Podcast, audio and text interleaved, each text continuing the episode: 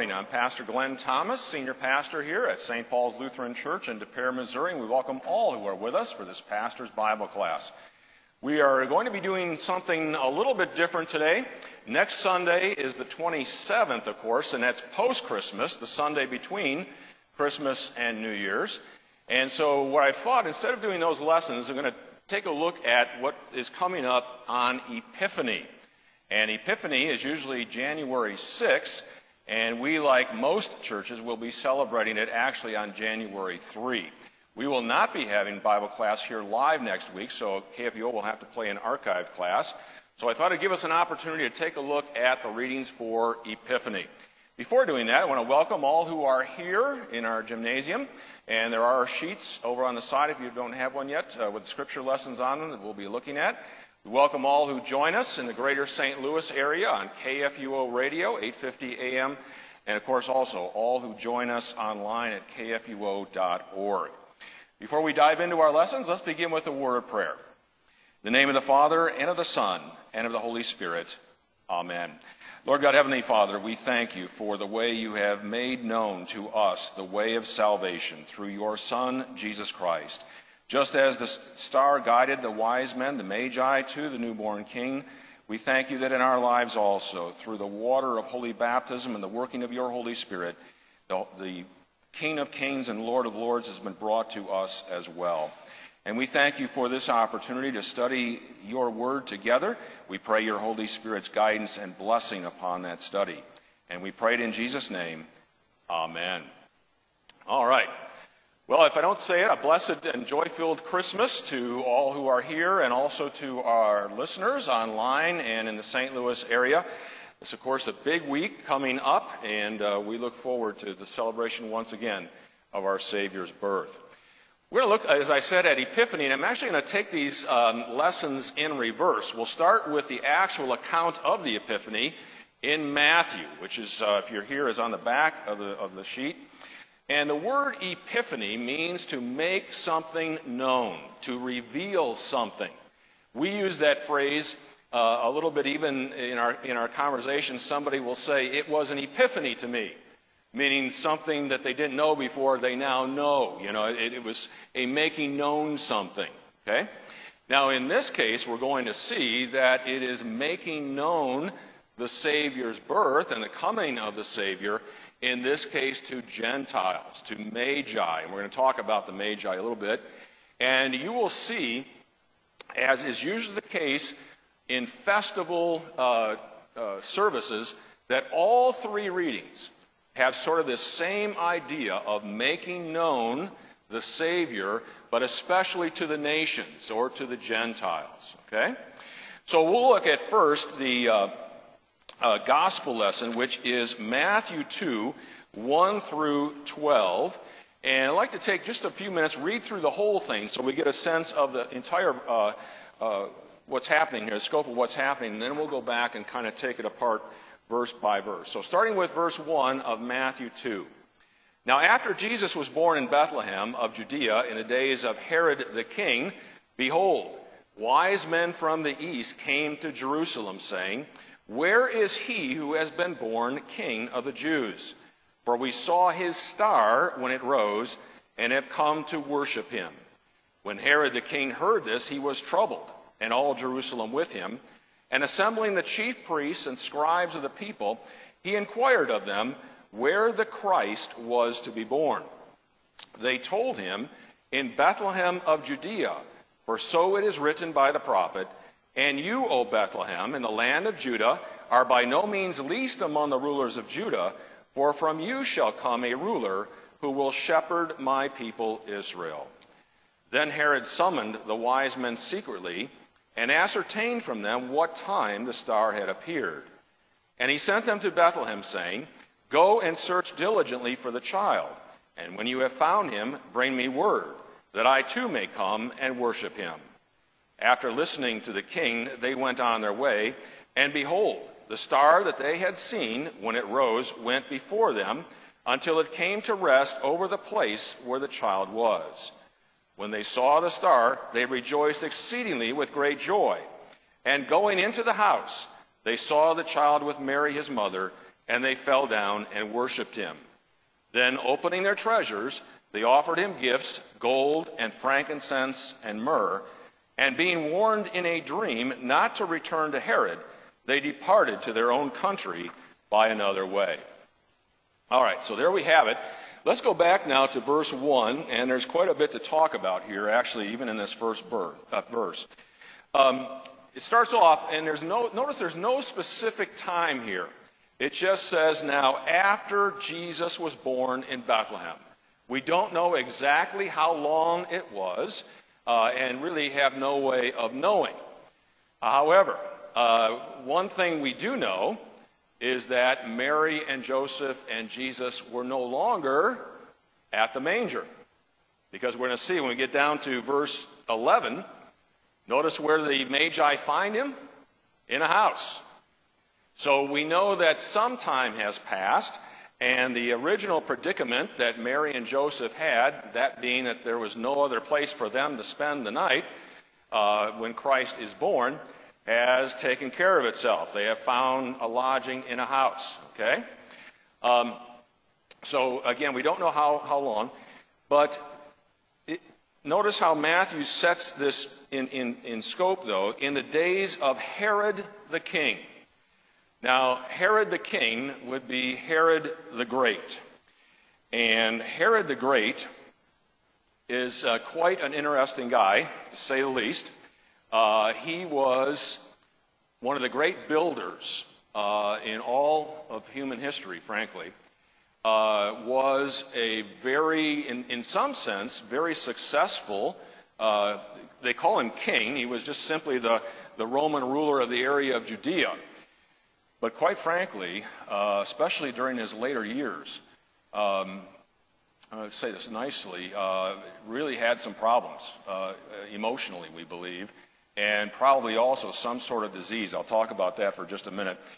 Probably the best sort of synopsis that I found to describe this Herod the Great is in the uh, Concordia Commentary series on Matthew, and it's the one that's authored by Dr. Jeffrey Gibbs, now retired professor at Concordia Seminary. But this is a quote, actually, from Matthew Carson, uh, another um, uh, scholar. And just to stop, I'll, I'll go through this. Just kind of, this is just a, a description of Herod the Great. Herod the Great, as he is now called, was born in 73 BC and was named king of Judea by the Roman Senate in 40 BC. So that's quite a long time. He's going to be ruling there. By 37 BC, he had crushed, with the help of Roman forces, all opposition to his rule. Son of an Idumean Antipater, he was wealthy, politically gifted, intensely loyal, an excellent administrator, and clever enough to remain in the good graces of successive Roman emperors. His famine relief was superb, and his building projects, including the temple, begun 20 BC, were admired even by his foes. But he loved power, inflicted incredibly heavy taxes on the people, and resented the fact that many Jews considered him an usurper. In his last days, suffering an illness that compounded his paranoia, he turned to cruelty and in fits of rage and jealousy killed close associates his wife Mariamne, of Jewish descent from the Maccabees, and at least two of his sons. So, again, trying to put him in perspective, he in 20 BC started a renovation of the temple that was incredible by all accounts. That temple would eventually be destroyed in 70 AD by the Romans.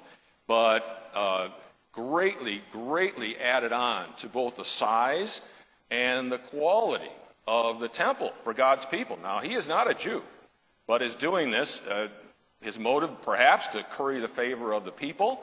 We don't know for sure, but an incredible builder. Um, you may, some of you in here may have been to Masada, uh, or at least seen pictures of it down by the Dead Sea uh, not too far from the, uh, the caves where the Dead Sea Scrolls were found, the, the Qumran community. And uh, you can go there today and take a tour of it. It is an incredible fortress. Uh, that was his building. And, and getting water up there by, by slaves back at that time. There's not a whole lot of water around there to be brought up. Um, so, in, in, that sense, and, and we could talk about the Herodium as well, Caesarea Maritima, if any of you have ever been over seen that, it's right on the coast, just north of uh, Tel Aviv, uh, is again an incredible building project with a big track around it, a big uh, amphitheater, and so on, big pools. So, on the one hand, you could say, as this author did, that he was an incredible builder. He was politically very savvy. But especially during his latter years, it seems that he became increasingly paranoid uh, of other people who were going to overthrow him, overtake him. There's a lot of speculation about uh, what he exactly suffered from. Um, there is, I know that when we were there, our tour guide really conjectured that he thought it might have been leprosy that he was struggling with in the latter years of his life, because in his uh, at Masada, you can see this, for example. There are pools of water right next to each other, sort of baths, and they get increasing. They would have the slaves outside pumping the fire to heat the water in the one that's closest to the outside. And they figured he would plunge from one pool to the next, getting increasingly warmer to help soothe his skin if it was leprosy, if it was leprosy. We don't know for sure. Uh, also, again, something definitely not right with him. As the author indicated, he killed his, uh, one of his wives, Mariamne, and um, she was supposedly so beautiful that instead of having her buried, he had her preserved in a pool of honey. And this was at Caesarea Maritima for about six or seven years, just so that he could come out and gaze upon her beauty, if you can imagine that. Um, and he killed two of his sons also, who he thought were going to be a threat to his, his rule. Uh, the Caesar at the time said that it was, it was safer to be Herod's pig than it was to be one of his sons. Uh, so, at any rate, it, it, we could, I could go on and on. We could talk for a long time, but it's not a Bible class about Herod, but I, I, I want to just kind of lay the scene for you. In other words, this is the guy who is um, Oh, here's, here's one more thing while I'm going on to this. Um, he, in his latter years, uh, really wanted there to be a mass grieving when he would die, that everybody would be in, in terrible grief at his death. So he goes to Jericho, where he thinks he's going to die, and he invites a great number of um, distinguished uh, men down to Jericho. And he gives the order that upon his death, all of these distinguished men are to be killed, so that there will be great grieving. So, again, this just gives you an idea of what we're dealing with here. This is the, this is the guy that the Magi are coming and asking, who, where is the one who's born king of the Jews? Okay? So that just kind of sets, sets the stage uh, for, for what's going to be coming here. Now, he they, they come and, and uh, notice there, behold, wise men. Now, wise men. This, the Greek word here is magi, and we don't know, uh, unfortunately, a lot about these guys. Uh, does it say that, first of all, let me ask you this. Does it say they're kings? No. Not even, not even the translation says kings. It really wasn't around until around the 6th century when they were, were uh, kind of thought of as kings for some reason. Uh, most, of, uh, most of the scholars think that, they, that these magi were involved in uh, interpreting dreams. You see this back in the book of Daniel, for example. You've got them interpreting, uh, or at least trying to interpret the dreams. Um, astrology, and perhaps some say also some sort of uh, magic or, or sorcery of that, of that sense. We really just don't know, though, exactly what they were. They, they do appear to be wise. I, I'm not saying that they're not wise, but we don't know exactly what their role was, what, what the uh, activities that they would do uh, would be. Also, so uh, How many of them are there? Does it say here?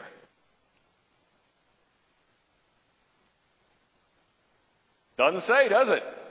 Now, and uh, so, um, typically, how many do we see in manger scenes? Three.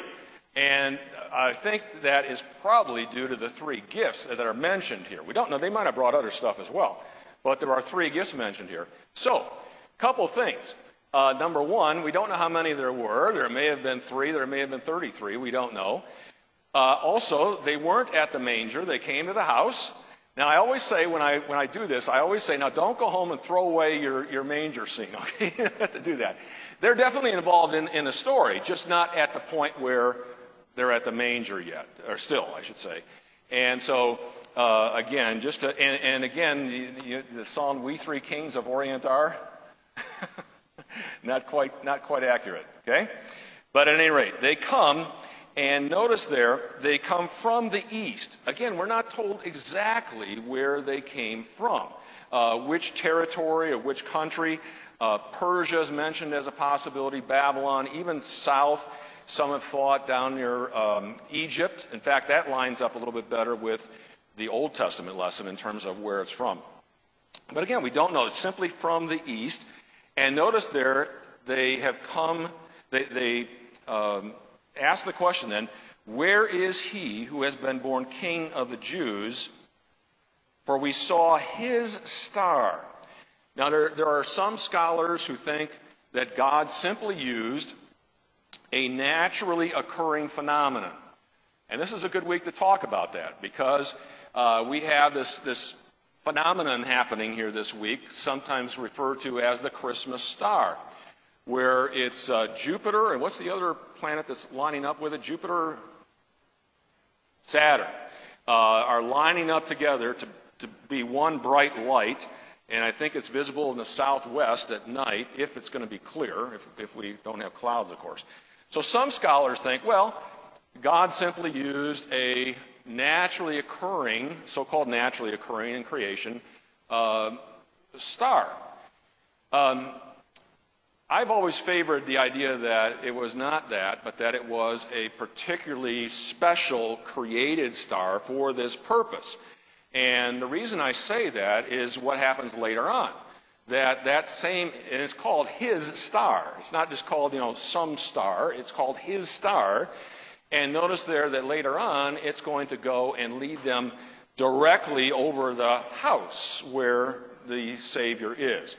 So personally, I've always favored that one rather than just, again, a naturally occurring phenomenon uh, out there in the solar system. Now, notice they're asking, who do they come to see? They want to see a king. Now, they're not, they're not really saying much in terms of a, a confession of any kind of, uh, you know, uh, faith in him to, to be a Messiah or to be a, Uh, a Savior. They're simply, we want to see the one who was born the King of the Jews. We saw his star and have come to worship him. Well, worship him as what? As a king, as a great king, or something more than that. Now, look at, look at Herod's response. When the king heard this, he was troubled. Well, why would he be troubled? He's, he's thinking, the king, the king of the Jews, that's me, right? Or at least in this territory, that's me. You know, and, and he's, again, keep in mind his paranoia. Okay? And notice there, he was troubled, and all Jerusalem with him. Why do you think all Jerusalem would be troubled when Herod's troubled? Yeah, that's, you know, it's, uh, it's like, what's that? Uh, when, Herod, when Herod sneezes, all of Jerusalem catches a cold, right? I mean, they're, they're worried that he is going to take out uh, his paranoia. And eventually, for those of you that know the rest of the story, he does, doesn't he? When he later is going to find out that he was duped here a little bit and they, they didn't come back, the Magi didn't come back the same way they had gone, he orders the, what's today called the slaughter of the innocents, the slaughter of all male children two years and under in that, in that region. So they had, we might say, good right to be concerned and to be fearful. Okay? So, what does he do? Verse 4 He assembles the chief all the chief priests. We think that was probably the former ones and the current one, and the scribes.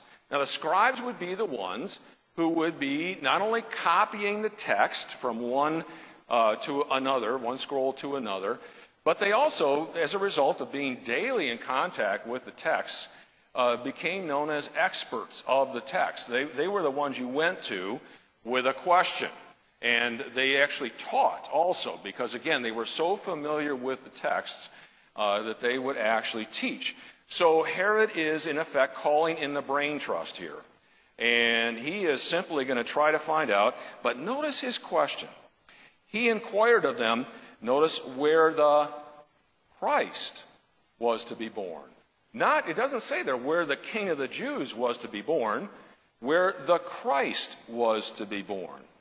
So, in seeing that, we think that this guy who uh, brought so uh, much enhancement to the temple for God's people was apparently familiar with prophecies that the, a Savior, an anointed one, or a Christ, a Messiah, was to come, and that thought that this, this might be the one that these magi are coming to see. So, where was it he's supposed to be born? First of all, they told him, Bethlehem of Judea, and here we're quoting Micah 5, verse 2, uh, where there's a clear prophecy there by the prophet Micah, actually about 700 years before Christ would walk this earth. Micah singles out Bethlehem as the place, and, and it's actually quoted here. And you, O Bethlehem, in the land of Judah, are by no means least among the rulers of Judah, for from you shall come a ruler who will shepherd my people Israel. And boy, what a great reference that is a leader who is a shepherd. And we can't help but think of Jesus in John chapter 10 referring to himself as the good shepherd, the one who lays down his life for his sheep and gives them eternal life. So, uh, that a great, you know, again, prophecy and fulfillment here. Um, uh, Micah to Christ, and Christ will come to gather his flock. Now, uh, notice the notice the uh, conniving here, I guess you would say, of Herod. Uh, verse seven. Then Herod summoned wise men secretly, the Magi secretly, and ascertain from them what time the star had appeared. So, what's he doing here? He's calculating that apparently he's trying to line up that star and thinking to himself, okay, if it's in Bethlehem, but what, when did it happen? And so he's kind of trying to bring together the time and the place. He's thinking that, okay, whenever the star appeared, that must have been when this child was born. Okay? And so he's trying to put those two together. Um, and apparently they I don't know, we're not told what they, what they said to him or what they answered him back. Uh, verse uh, 8 And he sent them to Bethlehem, saying, Go search diligently for the child, and when you have found him, bring me word that I too may come and worship him. Well, I don't, I don't think we uh, can take Herod uh, at his word, can we? He, he does not want to come and worship this child. He wants to come and eliminate this child, get rid of this child. And uh, there again, you see how slick and conniving he is uh, and savvy he is. So they went, these, uh, verse 9, uh, after listening to the king, they went on their way, and behold, whenever it says behold like that, there's something big coming. The star they had seen when it rose went before them until it came to rest over the place where the child was. See, there again, I think to me at least, I think it's a special star that is designed specifically for this purpose, uh, not just a, a naturally occurring uh, solar phenomenon. Uh, verse 10 when they saw the star, notice here the piling on of joy. They, they rejoiced exceedingly with great joy. it's piling up the joy. They, they, were, they were overcome with joy. And notice now what they did uh, they, they go into the house, they see the child with Mary, his mother. Who's not mentioned there? Joseph. We don't know where he was uh, at this point, but he's not there. They see, it, was only mentioned anyway, is, is the child and Mary And notice here, they fall down and worship him. And there's a lot of conjecture again. Are they worshiping him as a merely a king for this nation? Uh, others would say, no, they realize he is more than just a king, more than just an earthly ruler, but much more than that. Now, there's been a lot written about the three gifts that they brought uh, with them. Uh, they are gold, frankincense, and myrrh. Some will try to say that this is the gold is connected with the fact that they recognized uh, Jesus as a king. The frankincense is a reference to his divinity because we use incense in worship with our prayers, especially back at that time. And the myrrh, what would that be uh, related to, do you think? His death, yes, because uh, we see, for example, later on that Nicodemus uh, comes bearing 75 pounds of myrrh and aloes uh, after Jesus has been taken down from the cross. And uh, Joseph of Arimathea, remember, comes and claims the body, places in a tomb there that had never been used, and then we see we hear of Nicodemus coming with that. Um, as I say, this has been uh, written by scholars over the years. There are some scholars that, that say absolutely, positively, that uh, this is God's way of showing that this uh, Jesus is, is, is um, going to be a king or is a king, that he is divine, and that he is going, his sacrificial death is what awaits him. Others say, no, no, no, there's nothing in the text that indicates that, and we're sort of reading into it uh, that. Um, I don't know myself personally. I'm not. I don't get all that excited about it one way or the other.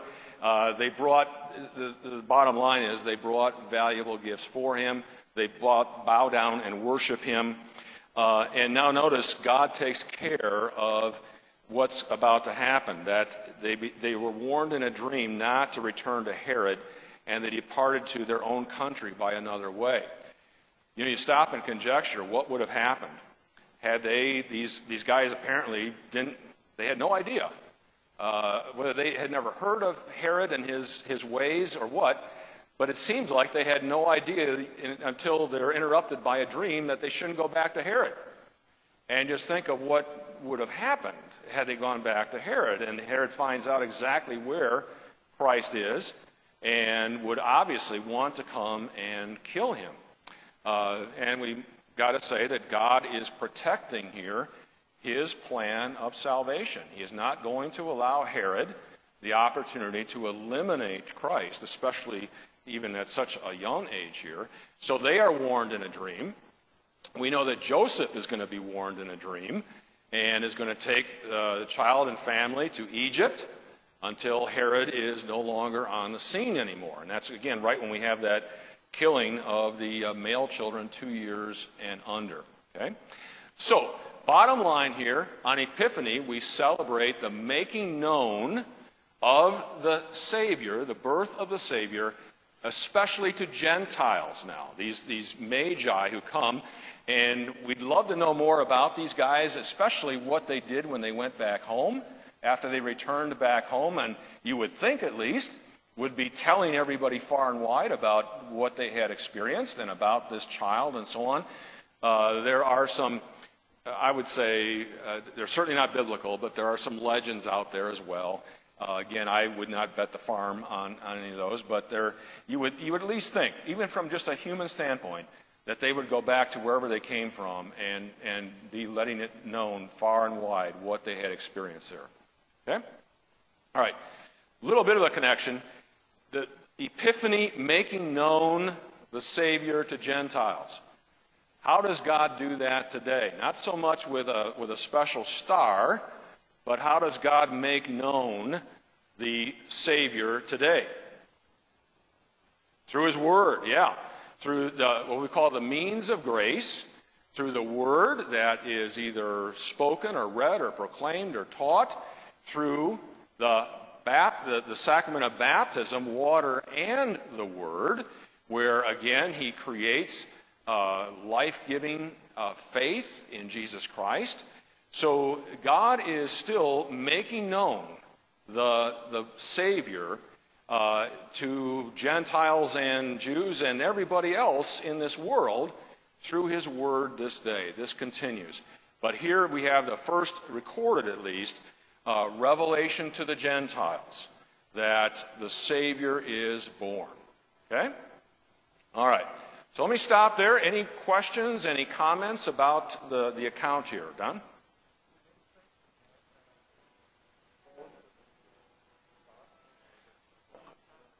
Yeah, great question. Do we think the Magi were exposed to the uh, gospel or maybe the prophecies concerning the coming? There's been a lot of speculation about that, that as uh, so called wise men, uh, that they had some understanding of the prophecies leading up to. But we don't really, it, it, you know, that section there where Herod calls in the prophets, we don't have any, any indication there that the Magi somehow knew where he was, was supposed to be born. In fact, they go to Jerusalem, don't they? They follow the star of Jerusalem, which from a human standpoint, you would think that it ought to be like Jerusalem, it ought to be Rome, it ought to be some, you know, really uh, significant city, and uh, it's Bethlehem. So to some extent, were they looking for someone to come? Perhaps so. And this, they were simply following this star. And um, it's interesting that they seem to think that a ruler, someone great, is coming to the Jews. That's about as far as it seems like their understanding is at this point. And they come and they ask, Where is the one who's born king of the Jews? But we really don't know beyond that. How much they knew, uh, had they read, for example, the prophet Isaiah, you know, it's around the, the same time, roughly, as Micah, uh, we just don't know in the end. Uh, uh, Ruth first, and then Janet. Yes. Yes. Yes, and, and uh, the, the, comment was if they came from the east, God's people were in captivity in Babylon, uh, as we were saying. And I mentioned the book of Daniel before, and there's a lot of speculation that that might have been the connection. That when God's people were in captivity, that uh, you know Daniel and others that you know were not specifically written about probably uh, may have again uh, brought the, the knowledge of the prophecies and the knowledge of the expectations that there is going to be one coming from God to this people. That's again, that's the that's the speculation. It, that if they knew something, that would be a good connecting point for them. Janet, do you have something too? Yeah, we don't know who they were asking in particular. It doesn't say in the text. They would come to town, we think, maybe would they, would they seek the elders of the town, for example, and start asking, you know, where is he? Um, and uh, it just says saying, so you kind of get the idea they're just asking around. As if people should know, you know, if this king was born, people should know it, but they're getting no response here from the people. And then Herod gets word of it, you know, probably through one of his staff or, you know, one of his uh, associates, and that's when he reels him in and says, all right, you know, and, and has the, the dialogue back and forth with them. But yeah, it's a good question. We don't know. It doesn't really say who they were asking. Uh, they just came saying, where is he who's been born king of the Jews? So you get the idea they're kind of asking around the town. okay? Anything else? Good questions. I wish we knew more about the details, but uh, about as far as we can go. All right, let's go backwards and go to Ephesians chapter 3. And Paul here in Ephesus, I don't know if any of you have been to Ephesus, but um, it is quite a, uh, it's still very, very, uh, it's a, a very uh, tourist uh, place. Uh, well, it used to be before COVID, but uh, it'll probably return to that. Um, sort of a cosmopolitan city. They had a false god there named Artemis, uh, to which there was a temple dedicated in uh, Ephesus. Uh, it's also on, you know, on the side, it's the place where John, the disciple John, is said to have spent the rest of his years, uh, sort of the center of his operation in Asia Minor. And the legend is that uh, Mary, the mother of Jesus, uh, also uh, lived there with him in a house. Uh, remember from the cross that Jesus asked John to care for Mary and said, Mary, behold your son to her. Um, the, well, if you go there today, uh, you can get on a tour bus and go and see uh, what they say is the very house where John and Mary were uh, for the rest of their life. I, will uh, just tell you this: on our tour, we skipped that entirely. That I mean, that's a is not the, is not the house. Okay, now it's, somewhere in the area. I'm not I'm not discounting the fact that that, that happened, but like a lot of things, you have to be a little uh, discerning. Um, this is one of four epistles that Paul wrote from prison. Uh, Ephesians is the first one. Philippians, Colossians, and Philemon were all written by Paul. He was actually in house arrest in Rome when he wrote these. And remember now, Paul gets commissioned by Christ to go and proclaim the gospel to a certain group of people. Remember who it was? Gentiles. Gentiles. This is how this fits in so well uh, here for uh, Epiphany. That Paul is commissioned to go to the Gentiles. Doesn't mean that he didn't go. Okay, there we go. That's a little better. Doesn't mean he didn't. Okay, is that, yeah. You can hear me? Okay? Sounds like we're all right. Not sure what happened, or I just totally lost it. Lost the power. All right, uh, so let's get into the uh, lesson here. Ephesians, we're going to look at Ephesians 3 1 through 12. So let's just go and we'll go through it piece by piece.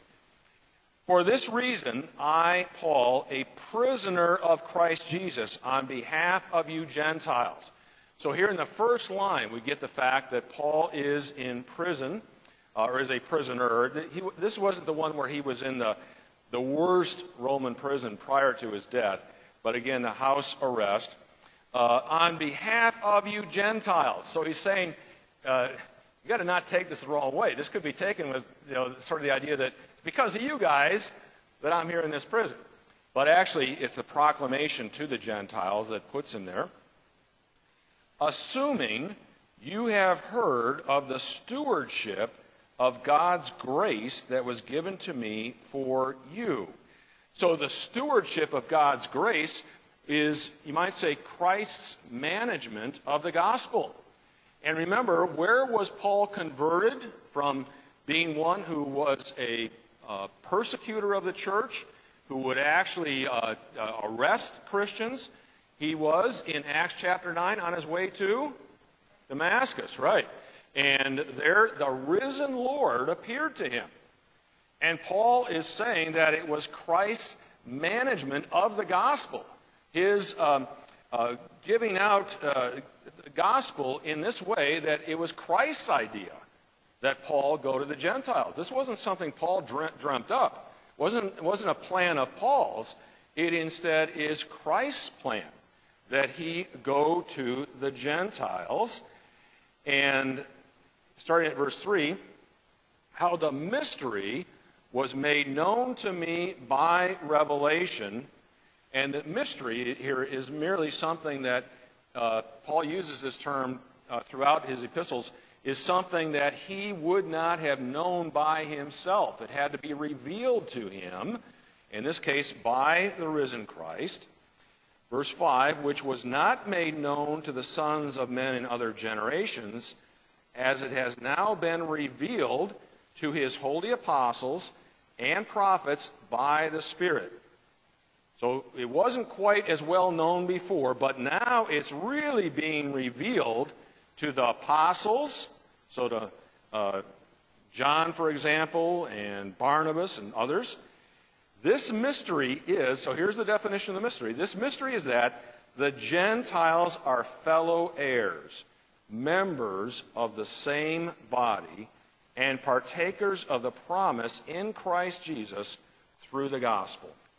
That is the mystery that Paul says is now being made known.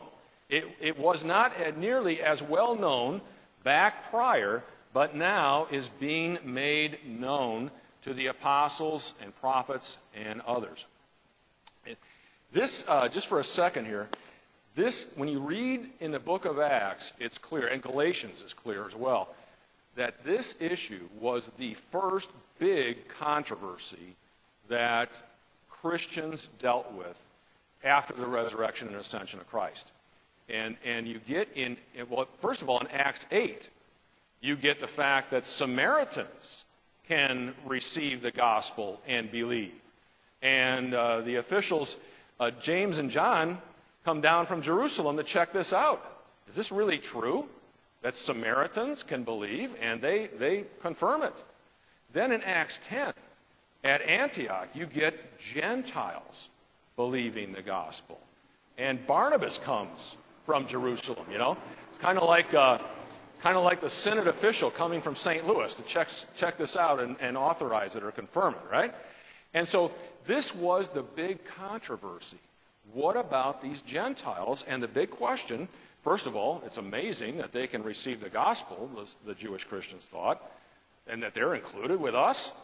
Secondly, do they have to become like Jews? In other words, follow all of the Jewish laws and even the dietary laws and some of the other rules and regulations, do they have to first conform to that? And Galatians is written by Paul against some who would say, absolutely, it's not just the gospel, it's the gospel and, in that case, following all the rules and regulations, especially circumcision. And you finally find in Acts 15 that they have a, the first big church conference, basically, in Acts 15, and sort it out. And the, the final answer is no. They do not have to become uh, like Jews. It is simply the gospel. And the Jews say, but please, you know, don't, don't be eating meat that's been offered idols and things like that. You know, it's kind of uh, be sensible about these things. So that this was the big controversy that uh, first uh, the church dealt with after Christ's resurrection and ascension, uh, the Gentile issue. Um, going on, uh, verse 7 of this gospel, I was made a minister. That's probably a reference to the preaching office. Um, a minister, according to the gift of God's grace, which was given me by the working of his power. Paul, uh, throughout his epistles, you'll see him mindful of the fact that he is one of the biggest recipients of God's grace. And if we define what grace is, it's the undeserved, unmerited love of God for you. And why would Paul be so very mindful of the grace of God, do you think, or so very appreciative of the fact that he's a recipient of the grace of God? Right, right, yeah. Because of what he formerly was. That he was one actually working against the will of God. And, and he sees himself as one who was on the wrong side of God's will. And yet, in spite of that, God's undeserved, unmerited love is given to him so that not only is he saved, but God is going to use him to, to further the gospel throughout Asia Minor. Um, verse 8, here again, we get the same idea, the same emphasis from Paul.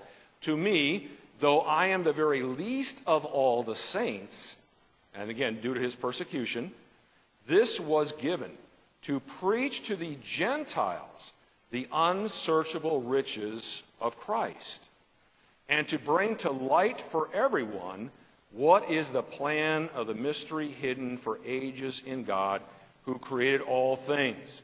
And that mystery is, again, we think a reference not so much just to the Gentiles, but the mystery that, that Christ is in fact the Messiah. He is in fact the Savior. Uh, verse 10 so that, now notice here, through the church, the manifold wisdom of God might be now made known to the rulers and authorities in the heavenly places. Notice there, who is to make this known now, this mystery known? Through the church.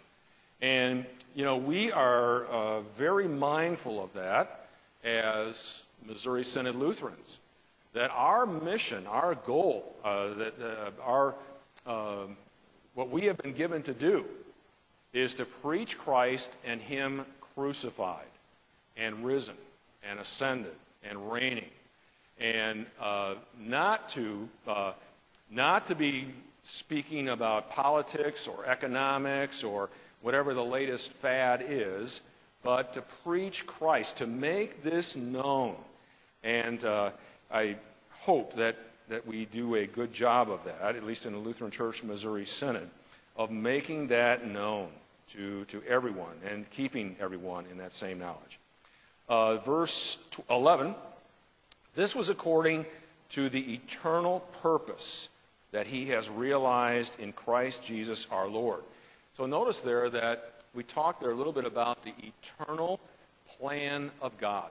Even before the foundation of the world, God has this plan for the salvation of all mankind and the restoration of his creation, we might say, too. Um, and uh, the eternal purpose.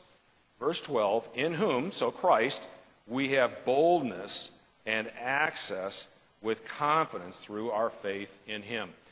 It is uh, only through Christ that we have access to the Father. Without Christ, we are still in our sins. We are still children of wrath, as, as Paul says. Uh, it is only through Christ that we have access to God and through, uh, through faith in Christ, forgiveness and access to God. That's why so many times in church, you will hear us end our prayers and say, All this we pray in the name of Jesus or in the name of your Son or some, something along those lines. It's a recognition that it is only through Christ that we have access to the Father and through the forgiveness that comes through him. Otherwise, we have no right to stand before God. And, and we stand there not in our own righteousness, but in the righteousness of Christ himself. Okay? So, that is a kind of a quick run through that epistle lesson, which, again, notice the link here with the gospel lesson, the Gentile emphasis here, that Paul is a proclaimer of this good news to the Gentiles and spends uh, his ministry in that way. Okay? Any questions or comments before we move on to the Old Testament? Yes, Ruth? Yeah. oh, great, great comment. The comment was that uh, shows that God has a sense of irony, or maybe we could even say a sense of humor. so this way, that he takes Paul, who elsewhere writes that he was a Pharisee of Pharisees, and uh, you know by birth a Jew, a student of Gamaliel. I mean, he lists his Jewish credentials and um, advancing far beyond any uh, others in his own party. And here, this guy, who's a Jew of Jews and a Pharisee of Pharisees, God says, You're going to go to the Gentiles, right? And so, yeah, that's a, that's a great point. You would think, and on the other hand, Paul was, with his educational background and um, sort of a, a man of great learning and intellect, you know, you can tell when, when he writes, uh, his logic and so on. So, in, in, other ways, he was a great tool to be used by God in that. But that's a great point. Sometimes you do see this is a, this is a shadow of a comparison, but you might see a pastor, for example, who grew up in the city and he's out in the middle of a cornfield somewhere, and, and God is working great things there, you know, through the, through the pastor's proclamation, or the other way around, somebody who grew up in a real rural area and they're in the heart of a big metropolitan area.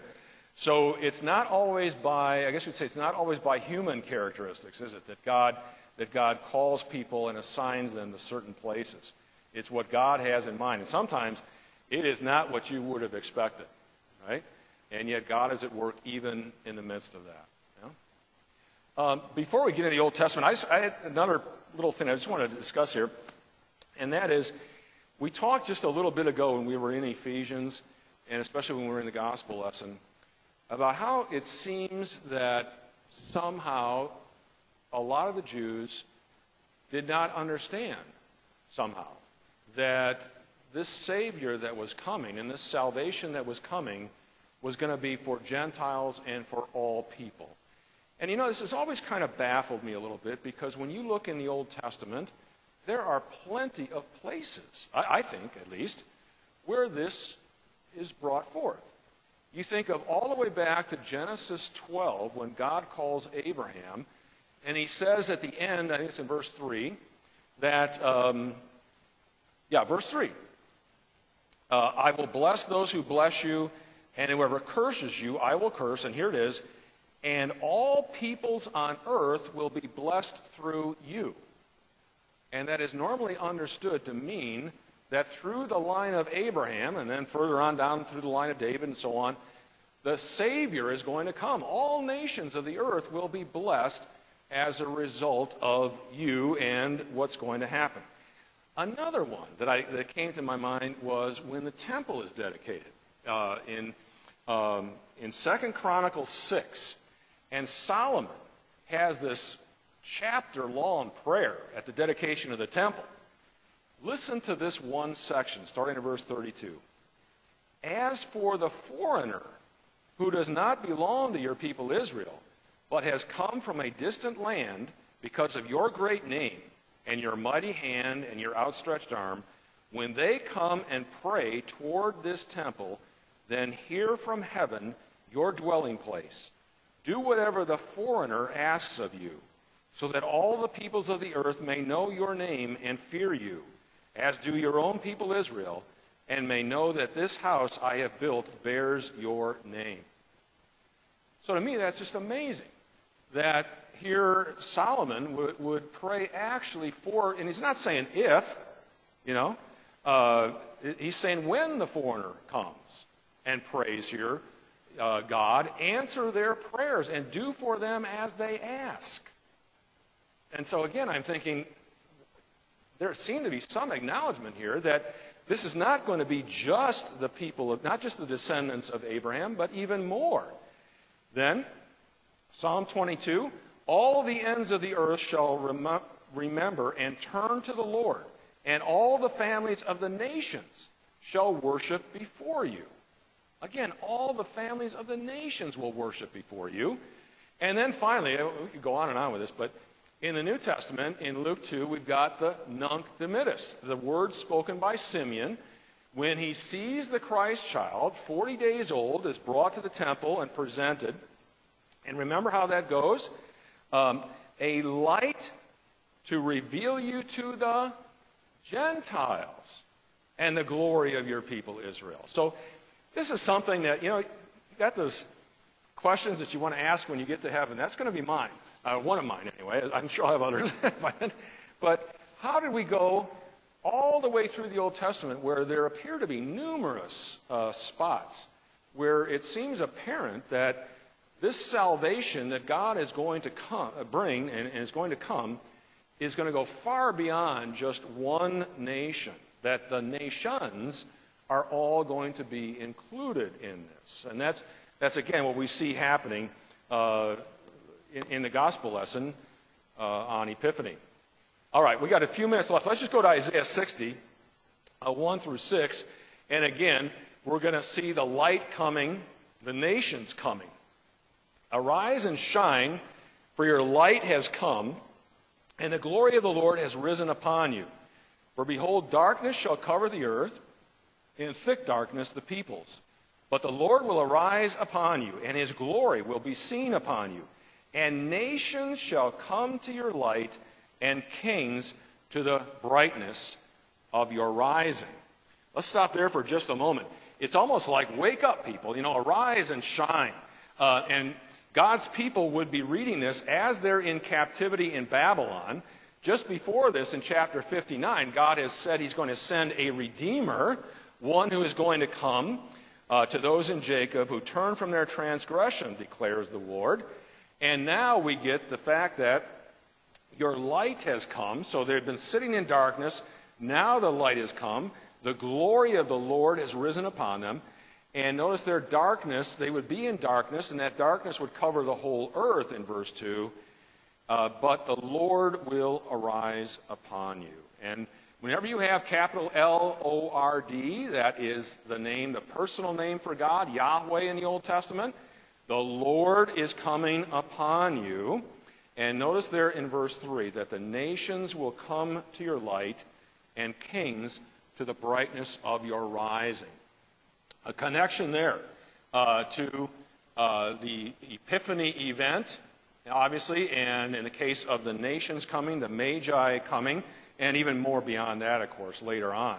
Uh, when we got uh, what happens at uh, Pentecost, the missionary journeys of Paul to the Gentiles, and so on, goes much beyond, much beyond that. Uh, quickly, let's go to verse 4. Now, 4 through 9, you get this incredible influx of wealth and riches. And it's more than just that, though, because it's the people who have been converted that are bringing their offerings to the Lord. So this is not just, you know, they're going to get a big haul of, of earthly goods here. No, these people have been converted, and they are bringing uh, their, their wealth and offering it. Okay? Which I guess, if you're connecting with the gospel lesson, maybe there's a point in favor that of the Magi actually recognizing Jesus as more than just an earthly ruler, but something much more than that. But anyway, starting in verse 4 Lift up your eyes all around and see. They all gather together, they come to you. Your sons shall come from afar, and your daughters shall be carried on the hip. Probably a reference to their coming back from their captivity in Babylon coming back to Jerusalem, that beautiful, you know, your sons shall come from afar. They were scattered throughout the Babylonian Empire. Daughters shall be carried on the hip, kind of a, a nice way, a loving way of seeing the homecoming happening. Then you shall see and be radiant. Your heart shall thrill and exult. So they have this emotional response of joy uh, when, this, when uh, the Lord comes, when, when the, the light of the Lord comes. Here comes all the, the abundance here. Because the abundance of the sea shall be turned to you, the wealth of the nations shall come to you. Actually, for hundreds of years, the wealth was going in the opposite direction. God's people were paying uh, wealth out, you might say protection money, uh, so they wouldn't be run over, and they were being taken advantage of. Now it's going to flow back to God's people. A, verse 6 A multitude of camels shall cover you, the young camels of Midian and Ephah, and all those from Sheba. Those nations were actually down east of, of, um, of Egypt and east of Sinai, also, uh, the ones that are mentioned here anyway. They'll, notice here, they shall bring gold and frankincense. The only thing we're missing there from the, uh, the Magi is the myrrh. And here's the important line, though and shall bring good news, the praises of the Lord. So, again, the, this is a beautiful picture of Gentile converts coming. First of all, it's of God's people coming back from captivity. That's sprinkled throughout here. But also, even more than that, of Gentile nations coming as well to God's people. So they come back, they are restored from their captivity.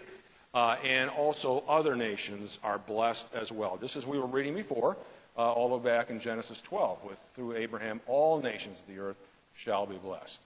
Okay? All right. And again, remember, there is no, uh, it's a tradition here at St. Paul's, no Bible class or Sunday school next Sunday, the, Sunday between Christmas and New Year's. But we will be back here in two weeks, which is the Sunday we will be celebrating Epiphany uh, in our church services for that, that weekend. Let's close in with the benediction. May the grace of our Lord Jesus Christ and the love of God and the fellowship of the Holy Spirit be and abide with you all. Amen. Thank you.